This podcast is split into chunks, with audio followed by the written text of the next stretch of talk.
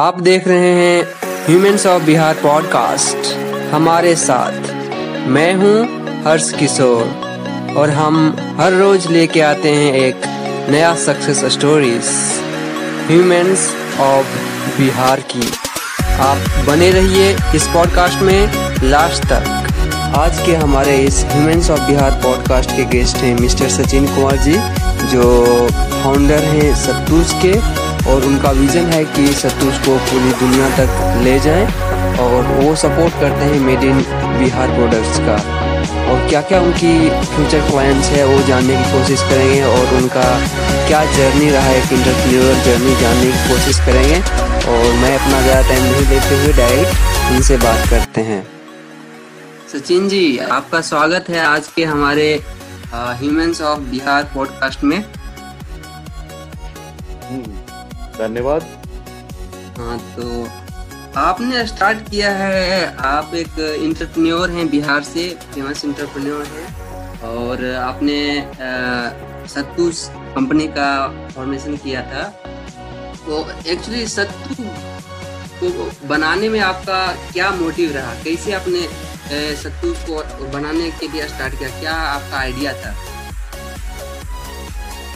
दो हज़ार अठारह में हम लोगों ने एक छोटी सी मतलब जर्नी स्टार्ट की थी, जिसमें मैं मेरे साथ आर्यन, रौनक, सितेश ये लोग स्टार्ट किए हमारे साथ। एंड हम लोगों ने मिलके एक विजन रखा है कि अपने गांव से, अपने बिहार से जो भी अच्छा फूड एंड बेवरेजेस है उसका ब्रांड बना के वर्ल्ड वाइड बेचें। इसमें मेरे एक और मित्र हैं राजीव, और एक मित्र हैं जो सिंगापुर में बेस्ड हैं प्रभात। उन लोगों ने भी मदद करी शुरुआती दिनों से ही। तो हम लोग सब ने मिलकर एक सोच रखी है कि अपने बिहार के प्रोडक्ट्स को लोग बाहर नहीं जानते हैं, उनके बेनिफिट्स को नहीं जानते हैं, तो क्यों ना हम लोग मिलकर इसको फेमस करें और इतना आसान बना दें कि कोई भी उसको कंज्यूम कर सके। तो सत्तूज़ हम लोगों की पहली पहल है, जिसमें हम लोग सत्तू को as a healthy food and beverage world wide बेचना चाहते हैं। और अभी से दो साल पहले जब हम लोगों ने शुरुआत की थी तो लोग सोच ही नहीं पा रहे थे कि सत्तू में कोई फ्लेवर हो सकता है। तो हम लोगों ने फ्लेवर्ड सत्तू निकाला and ready to mix, ready to drink वाली चीज़ें बनाई। तो काफ़ी अच्छा रिस्पॉन्स मिला है सभी से। अच्छा, तो एक्चुअली जब सत्तूज बना रहे थे तो सत्तूज बनाने के पीछे क्या आइडिया था, कैसे आपको ख्याल आया कि हमको कुछ अगर एंटरप्रेन्योरशिप में करना है तो एक फूड एंड बेवरेज इंडस्ट्री में ही जाना है? क्या आपको पहले से कुछ आ, या उस क्षेत्र में आप पढ़ाई किए हुए थे, या फिर एक फैमिली का एक आ, क्या बोल सकते हैं, फैमिली बिजनेस था, या फिर कैसे आपने वो, वो एरिया में जाने के? स्टार्टअप स्टार्टअप कोई भी जब करता है ना तो उसका एक सबसे पहला रूल होता है कि वो पैशनेट होता है। तो शुरू से आप कह सकते हैं बचपन से मैं पैशनेट रहा हूँ बिहार को लेके, बिहार के फूड्स को लेके, अपने जगह के कल्चर को लेके। तो इस चीज़ में हम लोगों ने जैसे शुरुआत में ही बिहार का जो ब्रांडिंग करना था, तो हम लोगों ने यही सोचा था कि अपने हर बॉक्स पे, हर जगह पे हम लोग मेड इन बिहार लिखेंगे। तो मेड इन बिहार लिखना भी एक अपने आप में बहुत बड़ा रिस्क था कि शायद लोगों को पसंद आएगा या नहीं पसंद आएगा। बट हम लोगों ने हमेशा ये रखा है कि मेड इन बिहार चीज़ों को आगे ले जाएं और आगे ले जाते रहेंगे। तो एज सच हम लोगों ने ये नहीं सोचा था कि आ, क्या होगा आगे, बट ये सोच लिया था कि अपनी मेहनत करते रहना, अपनी जो ईमानदारी होती है ना वो मेंटेन रखना है, मेहनत चालू रखनी है और काम करते रहना है चाहे जो।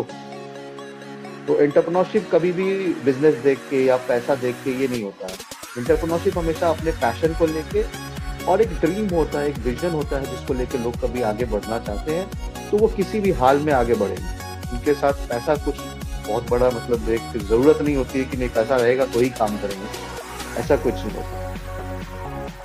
बिल्कुल बिल्कुल। एक्चुअली अभी क्या चल रहा है ना कि लोग जो क्षेत्र में पढ़ाई करते हैं, शुरुआती से देखा जाए तो जब हम लोग पढ़ाई स्टार्ट किए थे स्कूल में थे, उसके बाद स्कूल के बाद मैट्रिक एग्जाम दिए, उसके बाद एक तरह से वो पैटर्न बन जाता है हम लोग का कि या तो ट्वेल्थ का एग्जाम देके कंपटीशन का तैयारी करो मेन चीज, और नहीं तो अगर कोई बिल्कुल आप, आप ये बोल सकते हैं जैसे हर बिहारी घर में जो बच्चा पैदा होता है ना, लड़का पैदा हुआ बेटा ये तो मतलब या तो इंजीनियर बनेगा, नहीं तो आईएएस ऑफिसर, आईपीएस ऑफिसर बनेगा, नहीं तो कोई सरकारी अफसर तो जरूर बनेगा, बैंक पीओ निकाल देगा, और उसका रेट फिक्स हो जाता है।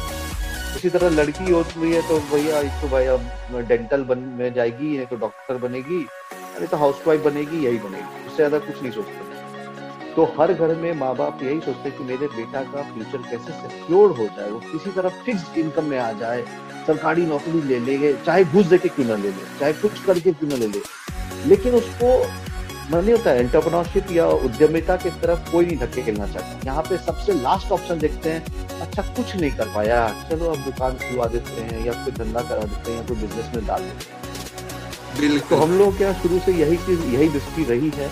बट अब हम लोगों का एक टारगेट है कि नहीं, इस चीज में आ, आने वाले लोगों को रिस्पेक्ट दिया जाए, उनको एडमायर किया जाए, उनको सपोर्ट किया जाए और सब मिलके आगे बढ़े, कोई अकेला आगे नहीं बढ़ सकता। बिल्कुल बिल्कुल। एक्चुअली आपका क्या आ, उस टाइप से अगर देखा जाए कि जब आप स्कूल में थे तो आपका क्या सोच था एक एंटरप्रेन्योरशिप को लेके या फिर एक अपना? मेरा सच्चाई जानना चाहिएगा मेरे बारे में तो क्लास सिक्स में ही शायद मैंने क्लास टेंथ तक की पढ़ाई कर ली, नाइन टेंथ के मैथ्स वैस सब हम लोगों ने कंप्लीट कर लिया था। पढ़ने में मैं मतलब हो सकता है ओवर एवब एवरेज था, तो मुझे पढ़ाई में बहुत इंटरेस्ट था और ऐसा कोई सब्जेक्ट नहीं था जो मुझे अच्छा नहीं लगता। तो नहीं होता, हर तरह की किताबें पढ़ना, हर तरह का सब्जेक्ट पढ़ना और अपने सिलेबस के जो कम बुक्स होते थे वो मैं बहुत जल्दी कंप्लीट कर लिया था। तो क्लास सिक्स तक आते आते मैंने ऑलमोस्ट ट्वेल्थ तक के मैथ्स तक में पहुँच गया था। तो आई रियलाइज कि नहीं, आप पढ़ना तो पैशन है, अच्छी बात है, और तब भी जाके मैंने नहीं होता पापा मम्मी को बोल दिया कि इन सब पढ़ाई करना है, अप्लाई करके मैं बिजनेस करना चाहता हूँ। तो माँ बाप तुरंत समझा देते हैं उस समय कि पहले तो अपनी पढ़ाई पूरी कर लो, अच्छे स्कूल में पढ़ लो। सैनिक स्कूल के लिए मैं पढ़ता था, तो अंदर एक फ्रस्ट्रेशन होता था, एक पैशन भी होता था कि भाई कैसे अपनी एनर्जी को पॉजिटिवली लगाया जाए।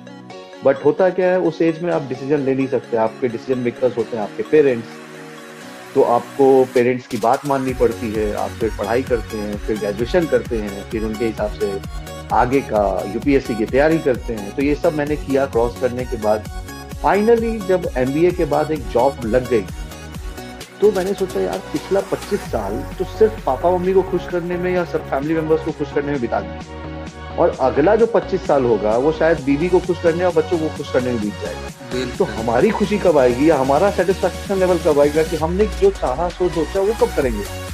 तो एक डिसीजन लिया मैंने बॉम्बे में जॉब करते समय कि नहीं, अब जो करना है ना वो अपने लिए, अपने गांव के लिए, अपने मिट्टी के लिए, अपने बिहार के लिए करना है। तो सबने कहा यार तुम जॉब कर रहे हो, शादी कर लो, अच्छा रहेगा, अच्छी लड़की मिलेगी।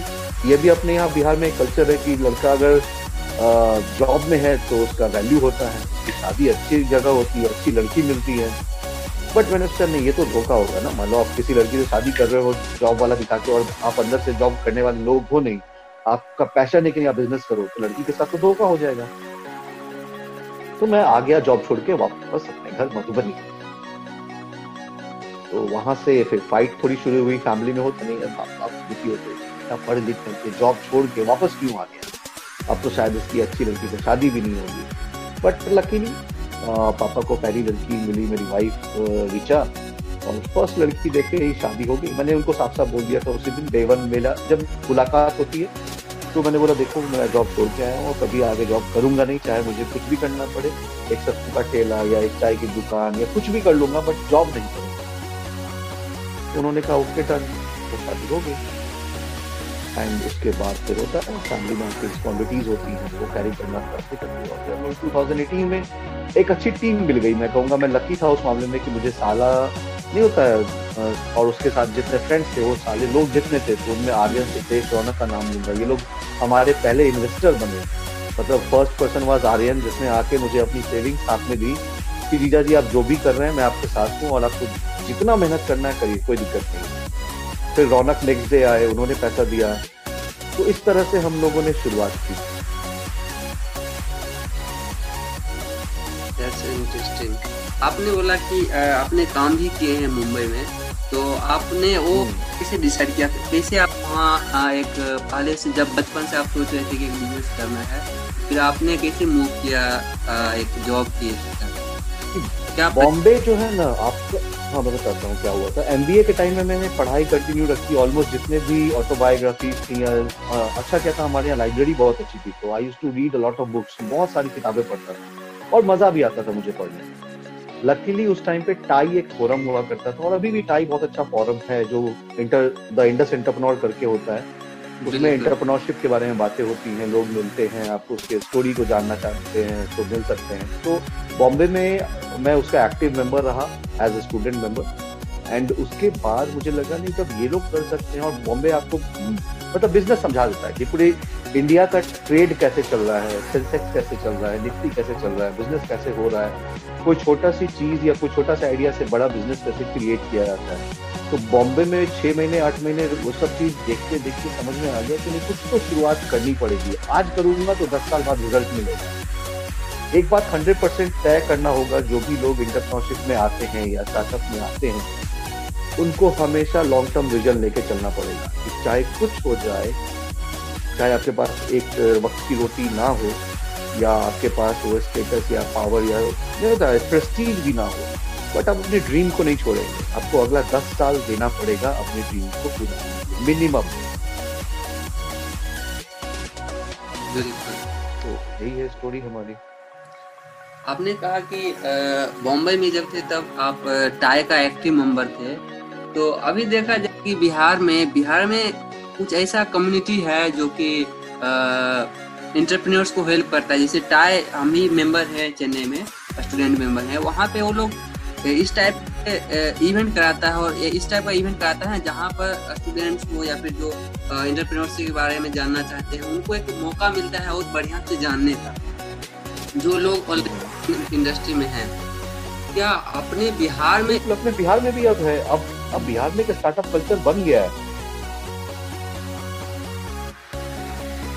आज के डेट में कोई भी बंदा है, कोई भी लड़की अगर चाहे कि मैं स्टार्टअप करना चाहता हूँ या चाहती हूँ तो बहुत सारे फोरम है, आपको बीआईए में आ सकते हैं, बीईए में आ सकते हैं। इनफैक्ट हर अच्छे इंस्टीट्यूशन का अपना इंक्यूबेशन सेंटर अब सरकार ने दे दिया है, बिहार स्टार्टअप पॉलिसी है।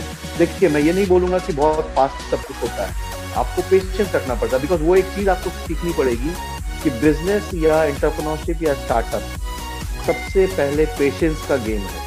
आपके पास पेशेंस नहीं है तो आप इसमें ना घुसे। बिल्कुल बिल्कुल। इंक्यूबेशन का क्या रोल होता है एक देखा जाए एंटरप्रेन्योर के जीवन में, जब वो कुछ स्टार्ट करता है तो किस टाइप का बहुत रोल होता है। आप आप एक चीज सोचिए ना, आप और हम इंडिविजुअल हैं, आपकी और मेरी अपनी एक कैपेसिटी है, राइट। हर आदमी ये अगर सोच ले कि मुझे सब आता है तो वो सबसे बड़ा बेवकूफ है। किसी भी आदमी को हंड्रेड परसेंट नॉलेज नहीं हो सकता, राइट। तो इंक्यूबेशन से या ऐसे फोरम में जाने से, मैं आपको लाइव मतलब अपनी लाइफ की एग्जाम्पल दूंगा। बीआईए जाने से मुझे बहुत मदद मिली, बीईए जाने से मुझे बहुत मदद मिली, और आर्यन कलकत्ता हमारा इन्वेस्टमेंट पार्टनर बना, इंडियन एंजल नेटवर्क हमारा इंडियन पार्टनर बना, मतलब इन्वेस्टमेंट पार्टनर बना, बिहार इंडस्ट्रीज एसोसिएशन, इन लोगों ने खुद अपनी फंडिंग हमें दी। मतलब ऐसा रेयर हुआ कि बिहार के स्टार्टअप को बिहार के लोगों ने ही फंडिंग करी। फर्स्ट केस था, मुझे लगता है Sattuz was the first startup जिसमें बिहार के ही इंडस्ट्री एसोसिएशन ने अपना इन्वेस्टमेंट डाला, और वो हिट करना और आगे जाके उसको और बड़ा करना ये हमारे ऊपर रिस्पॉन्सिबिलिटी। अगला दो साल, अगला पाँच साल, अगला दस साल हम अपनी लाइफ का देना चाहते हैं और देते रहेंगे जब तक हम उसको क्लिक करके हिट न करा दें। तो कंटिन्यूअस प्रोसेस होता है ये, बट स्टिल एक बात तो अप्रिशिएट करने लायक है बिहार में कि लोग अब स्टार्टअप को अप्रिशिएट करते हैं, सपोर्ट करते हैं। तो ये इंक्यूबेशन सेंटर कहीं होता है और सरकार भी आप सपोर्ट करती है, ये अच्छी बात है ना। इंडियन गवर्नमेंट हो या बिहार गवर्नमेंट हो, सब सपोर्ट करते हैं। तो इससे अच्छा टाइम स्टार्टअप करने के लिए नहीं था और नहीं होगा शायद। बिल्कुल बिल्कुल। अब तो ऐसा भी हुआ है ना कि बहुत सारा कॉलेज भी ऐसा है जो कि मतलब आउटसाइड जो भी जिनके पास भी आइडिया है ना वो लोग टेक्नोलॉजी प्रोवाइड करते हैं, और किस अगर लीगल सपोर्ट चाहिए तो वो लोग खुद प्रोवाइड कराते हैं। बिल्कुल। मैं आपके स्टॉक शो के माध्यम से ये भी बोलना चाहूँगा कि अगर कोई भी बंदा या लड़की या नहीं होता एक लड़का या लड़की अगर बीस साल के एज में है, बीस से पच्चीस या तीस साल के एज के अंदर अगर आप डिसीजन लेते हैं अपनी लाइफ का और बड़ा करना चाहते हैं, कुछ रिवोल्यूशनरी करना चाहते हैं, तो स्टार्टअप ज्वाइन करें। हो सकता है आपको बहुत बड़ी सैलरी ना मिले इनिशियली, बट आपको सीखने के लिए, आपको काम करने के लिए बहुत एक्सपीरियंस मिलेगा। जो लोग बोलते हैं इंटर्नशिप कहाँ करें, तो स्टार्टअप में करिए। आपके ऊपर लोड बहुत होगा, आपको सीखना बहुत पड़ेगा और ये आपकी लाइफ में आगे जाके बहुत काम आएगा। क्योंकि थ्योरेटिकल नॉलेज जो हमारी बुक पे पढ़ाया जाता है वो शायद लाइफ में बहुत कम अप्लाई होता है, और जो प्रैक्टिकल नॉलेज आप रोड पे चल के, ट्रेड में घुस के, बिजनेस में जाके धक्के खा के सीखते हैं ना, वो लाइफ का रियल एक्सपीरियंस होता है। इंटर्नशिप के बारे में बोले ना, इंटर्नशिप के लिए लोग अभी जागरूक हैं कि पहले हम लोग जब कॉलेज में थे उस टाइम इंजीनियरिंग कॉलेज में, उस टाइम इंटर्नशिप का उतना चलन नहीं था, वो लोग इंटर्नशिप हम लोग भी नहीं किए थे। लेकिन अब देख रहे हैं लोग हर एक सेमेस्टर में एक इंटर्नशिप करते हैं, या फिर वो स्टार्टअप को और मल्टी मल्टी इंडस्ट्रियल कंपनी में हो जाता है, सब सही है। और एक करना चाहिए, वो एक तरीका है जिससे आप नॉलेज गेन कर सकते हैं, प्रैक्टिकल नॉलेज। शायद हम लोग जब पढ़ाई कर रहे थे उस समय इन सब चीज़ों का कल्चर नहीं था, बट आज के डेट में बहुत अच्छी बात है कि लोगों को यंग एज में बहुत ज़्यादा एक्सपोजर मिल पाता है। अभी तो ये भी देखने को मिलता है खास करके बिहार में, जो लोग इंजीनियरिंग और मेडिकल क्षेत्र में नहीं है, जो जैसे कि आर्ट्स और साइंस करते हैं, उनका लाइफ स्टाइल कुछ ऐसा होता है ना कि वो एक कॉलेज में एडमिशन अगर टेंथ ट्वेल्व हो गया है तो फिर आगे का ऐसा सोचते हैं कि अगर ग्रेजुएशन में अपना एडमिशन करवा लिए हैं तो साइड से वो एक तरह से कंपटीशन का तैयारी करते हैं, ठीक है। तो ये अगर ग्रेजुएशन कंप्लीट भी हो जाता है ना, अगर उनका फिर भी जॉब नहीं लगता है, तब वो फिर एक या तो फैमिली का जो बिजनेस होता है जिसे आप बोले शुरुआत में कि दुकान करते हैं, या फिर इस टाइप से लोग इंटरप्रेन्योरशिप को लेते हैं। एक देखिए, मैं किसी को ये नहीं बोलना चाहूँगा कि किसी का मैं ये नहीं बोलूँगा किसी का डिसीजन सही है गलत है। आप अगर जॉब करना चाहते हैं, या आप दुकान खोलना चाहते हैं, या आप जो करना चाहते हैं, बट एक बात हर युवा को सोचनी चाहिए जॉब अप्लाई करने से पहले, या जॉब अप्लाई करने के दौरान, या अपनी लाइफ के पढ़ाई के टाइम के दौरान, कि उसके पास एक लाइफ है, एक ही जिंदगी है, राइट। हर आदमी एक बार जिएगा और मरेगा ही मरेगा, गारंटी। बट क्या उस लाइफ में उसने वो चेंज लाया जो चाहता था कि वो लाए? क्या वो कर पाया? क्या वो कुछ क्रिएट करके जा रहा है या नहीं जा रहा है? मुझे इतना भरोसा है कि मुझे अगर कुछ कुछ हो जाता है या मैं नहीं रहता हूँ तो मुझे सेटिस्फैक्शन बहुत बहुत कि मैंने जो चाहा वो कम से कम क्रिएट किया। अब इसके पीछे जितना स्ट्रगल रहा है वो मैंने झेला है, वो आगे भी झेलूंगा। आज ही इनफैक्ट बताता हूँ, मैं शाम में एक मीटिंग में गया था, एक बहुत बड़े लॉयर के मतलब लड़के थे, बहुत बड़ी कंपनी में बहुत बड़े पोस्ट पे हैं, काफ़ी पैसा उनके पास है।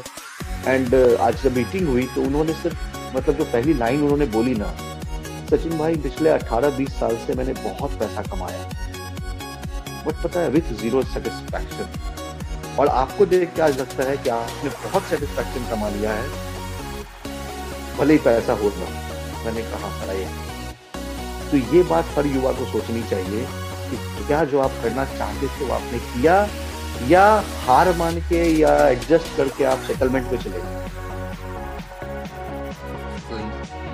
एक तरह से ये भी एक और प्रेशर होता है जब युवा आते हैं तो उस टाइम एक फैमिली प्रेशर आ जाता है कि हाँ अब ये ग्रेजुएशन कर लिया, पढ़ाई लिखाई हो गया। बात बताइए, आप युवा हैं तब आपको प्रेशर है, भाई शादी करके देख लो उसके बाद क्या प्रेशर होता है आपको और पता चल जाएगा।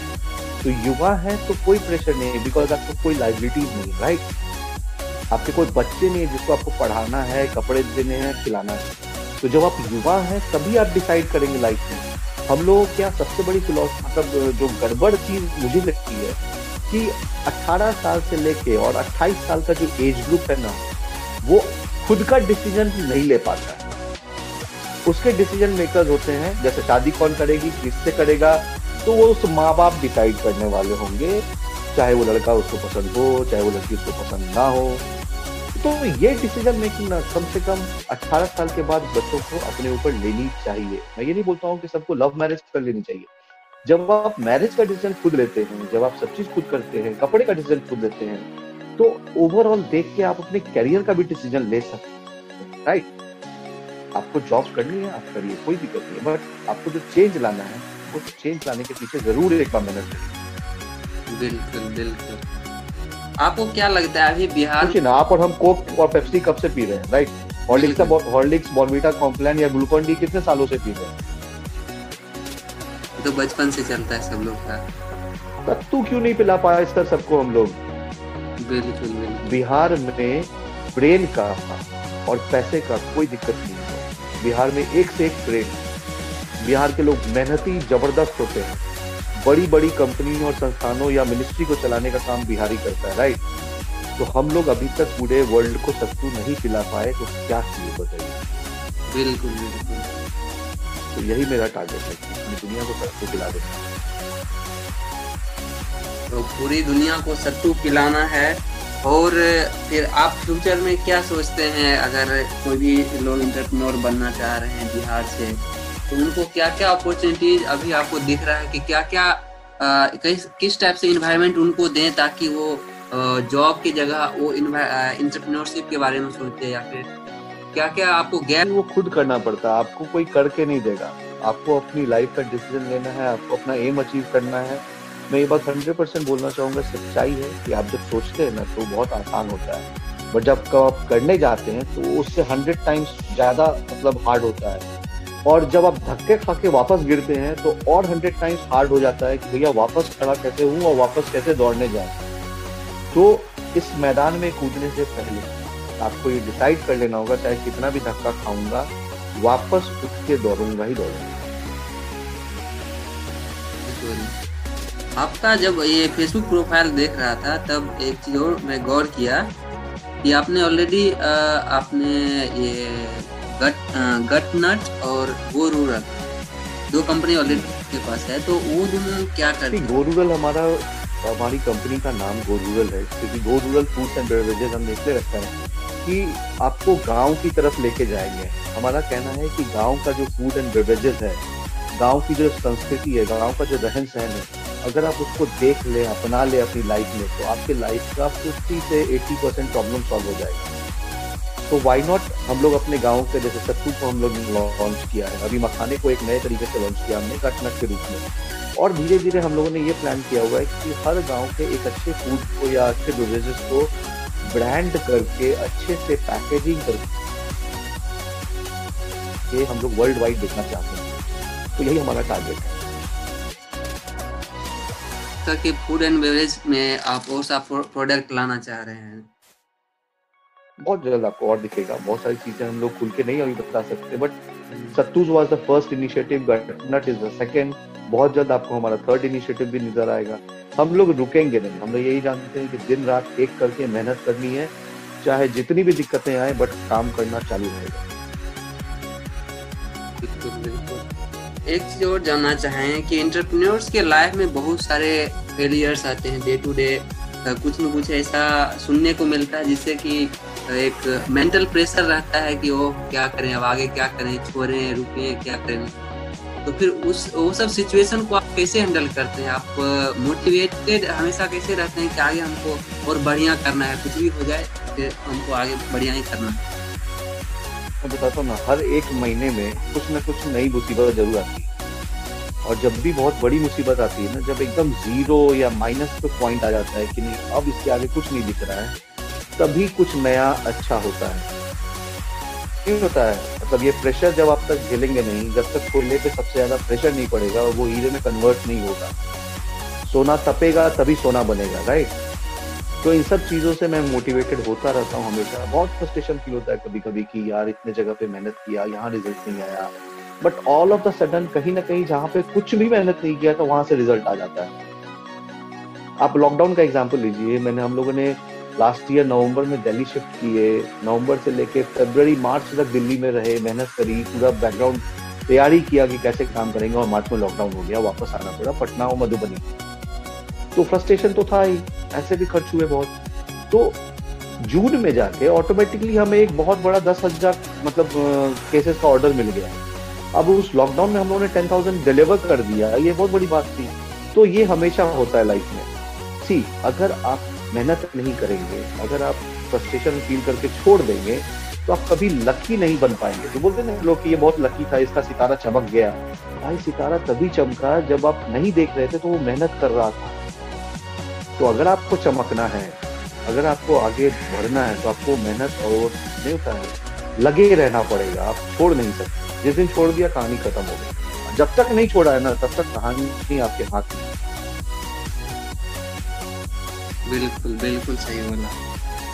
ठीक है। तो लास्ट क्वेश्चन हम पूछना चाहें कि एंटरप्रेन्योर्स का डे टू डे लाइफ क्या होता है, डेली बेसिस पे वो किस टाइप से काम को करता है ताकि वो आ, आ, सोते टाइम उनको महसूस हो कि आज हम कुछ अच्छा किए हैं और कल फिर इससे अच्छा करेंगे।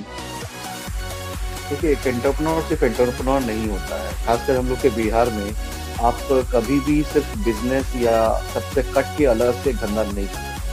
एक एंटरप्रेन्योर एक बेटा भी होता है या एक बेटी भी होती है, एक पति भी होता है पत्नी भी होती है, एक पिता भी होता है या माँ भी होती है, भाई भी है बहन भी है। तो उसका अलग अलग रोल है, आपके पास सिर्फ चौबीस घंटे, राइट। उस चौबीस घंटे में आपको ये सारे रोल्स निभाने हैं। और उसके अलावा सामाजिक जितने भी जगह आप कनेक्टेड हैं, जितने भी जगह आपको जाना जरूरी है, जितने लोगों से मिलना जरूरी है, तो बहुत कम घंटा बच पाता है एंटरप्रेन्योर के पास जो वो एक्चुअली प्रोडक्टिवली यूज कर सकते हैं।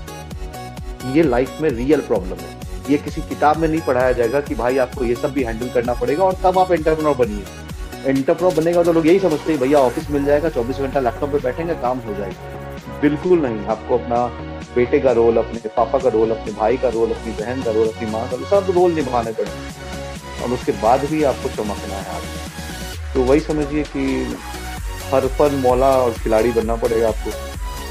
बिल्कुल खेलते हो भी दुखी नहीं हो सकते आप। बिल्कुल ठीक है। तो अभी जो हम लोग को सुन रहे हैं, जो भी ऑडियंस यहाँ पे हैं, तो उनको आप क्या एडवाइस देंगे जो एंटरप्रेन्योर बनना चाहते हैं या फिर जो जिनके पास आइडिया है और वो उनको इम्प्लीमेंट करना चाहते हैं, वो क्या एडवाइस दीजिएगा? सबसे पहला चीज है अपने आप को थर्मामीटर लगा के चेक कर लीजिए कि आप रेडी हैं या नहीं रेडी।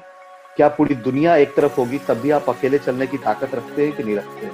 क्या आपके डिसीजन को कोई इन्फ्लुएंस कर सकता है? जैसे मान लिया आज मैंने डिसाइड किया, मेरे पापा सामने से फायर हो गए, गुस्सा हो गया मान लीजिए, उन्होंने कहा नहीं मेरा बेटा डिसाइड कर लिया, मैं उसको मतलब नहीं होता पढ़ाया लिखाया, तो वो सब झेलने के लिए आप रेडी हैं तो आप ठीक, तब आप बनिए करिए। क्योंकि आपका डिसीजन अगर किसी और ने चेंज कर दिया तो आप एंटरप्रेन्योर नहीं बन सकते। दूसरी बात, अगर आप एंटरप्रेन्योर हैं तो आपको ये मान के चलना पड़ेगा कि मेरे हर लाइफ में हर दिक्कत में आपको मतलब कठिन से कठिन सिचुएशन हैंडल करना पड़ेगा। हो सकता है आपके पास पैसा ना हो, हो सकता है आपको लोग नहीं उल्टा सीधा बोलें कि तो सकिया गया है, तो पगला गया है। भैया ये सब क्वालिटी है एंटरप्रेन्योर। हाँ, अगर आप ये सब करेंगे ही तभी आगे बढ़ेंगे। तो जस्ट सिंपल बात है, अगर आप कोयला हैं, हम सब कोयला है, मिट्टी में बने हैं, सब कुछ है। हीरा बनना तभी पॉसिबल है जब आप प्रेशर हैंडल करना सीखिए, और वो भी हंसते हुए। आप रो नहीं सकते, रुकना तो है ही नहीं, बट आपको रोना भी नहीं, आप हंसते चलते आगे बढ़े।